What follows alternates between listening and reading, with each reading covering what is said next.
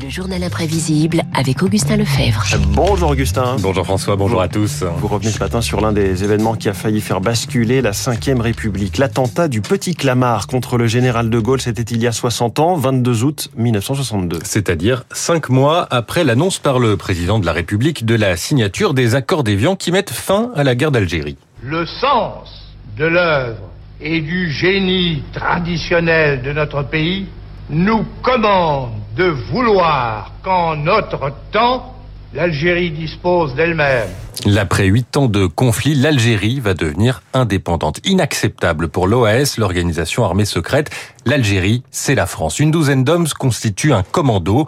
Parmi eux, Armand Belvisi. Objectif, apporter une réponse simple à un problème complexe. Pour nous, la suppression du chef de l'État nous aurait permis de garder l'Algérie à la France. Ces hommes sont réunis autour du lieutenant-colonel Jean-Bastien Thierry. Cet ingénieur de l'armée de l'air, polytechnicien, a déjà tenté de tuer De Gaulle quelques mois auparavant.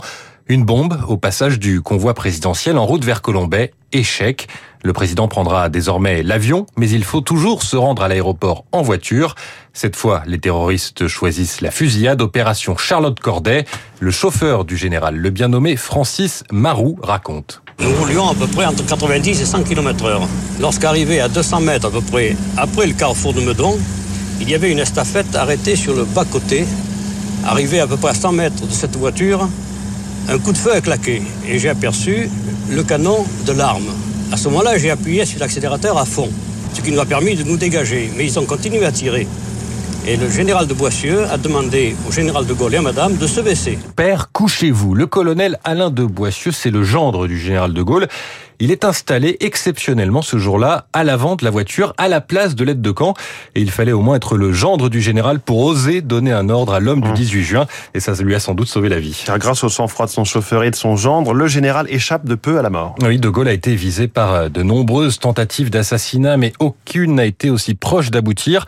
Un mot revient à la une des journaux le lendemain, celui de miracle. Rendez-vous compte, 187 balles ont été tirées, 14 ont atteint la déesse présidentielle.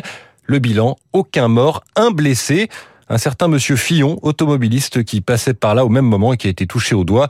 Incrédulité d'un des gardes du corps du général, Henri Jouder. Peut-être aussi dois-je dire que le général de Gaulle a fait une réflexion qui est celle-ci. Cette fois, c'était tangent, mais il tire si mal. Et moi, je peux vous dire une chose, ils n'ont pas tiré si mal. Vous avez eu la chance. Et Dieu était avec nous. Cette fois, c'était tangent. L'incident donne lieu à une autre formule restée célèbre dans les annales gauliennes, celle d'Yvonne de Gaulle. À l'arrivée à l'aéroport, récit d'Alain Perfit dans C'était de Gaulle. Madame de Gaulle dit au chauffeur Et les poulets, qu'est-ce qui leur est arrivé? Le chauffeur, croyant qu'elle veut parler des policiers d'escorte, lui dit bah, Ils sont dans la voiture suiveuse. Madame de Gaulle lui répond Mais non, je les ai fait mettre dans le coffre.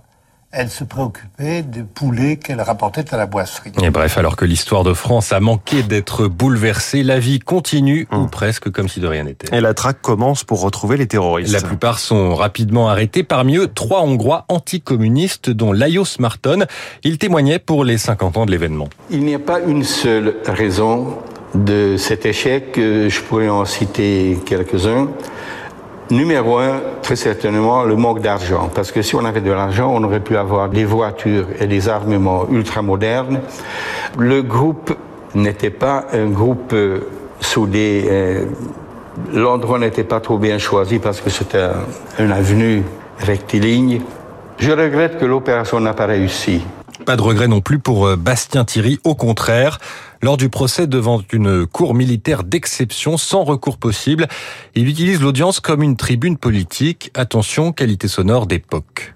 En utilisant les moyens et les méthodes les plus cyniques et moralement les plus condamnables, les mensonges du chef de l'État le conduisirent, comme c'était prévisible, au crime. Bastien Thierry, 35 ans, condamné à mort, comme deux autres conjurés qui seront graciés par De Gaulle, pas lui, dernier fusillé de France. Pourtant, il aurait peut-être pu échapper à la mort car un commando avait planifié son évasion par hélicoptère. Vous allez sans doute reconnaître la voix de l'un de ses membres. La veille après-midi, Bastien Thierry nous fait savoir qu'il a une très grave angine et qu'il ne pourra pas participer à l'opération. Alors qu'est-ce qui s'est passé? À mon avis, Bastien Thierry avait déjà accompli une grande partie de son voyage vers la mort. Et vous aurez reconnu Jean-Marie Le Pen, ex-président du Front National. Sa fille Marine, elle n'a pas hésité à multiplier les hommages à De Gaulle lors de la dernière campagne présidentielle. Et cette élection, justement, la présidentielle, elle vient aussi indirectement de l'attentat du petit Clamart. Oui, le général réfléchissait depuis longtemps à changer le mode de scrutin. Il se sert de l'émotion provoquée par l'attentat pour faire adopter sa réforme. Le président sera désormais élu au suffrage universel direct. La réforme est adoptée par référendum fin octobre 62.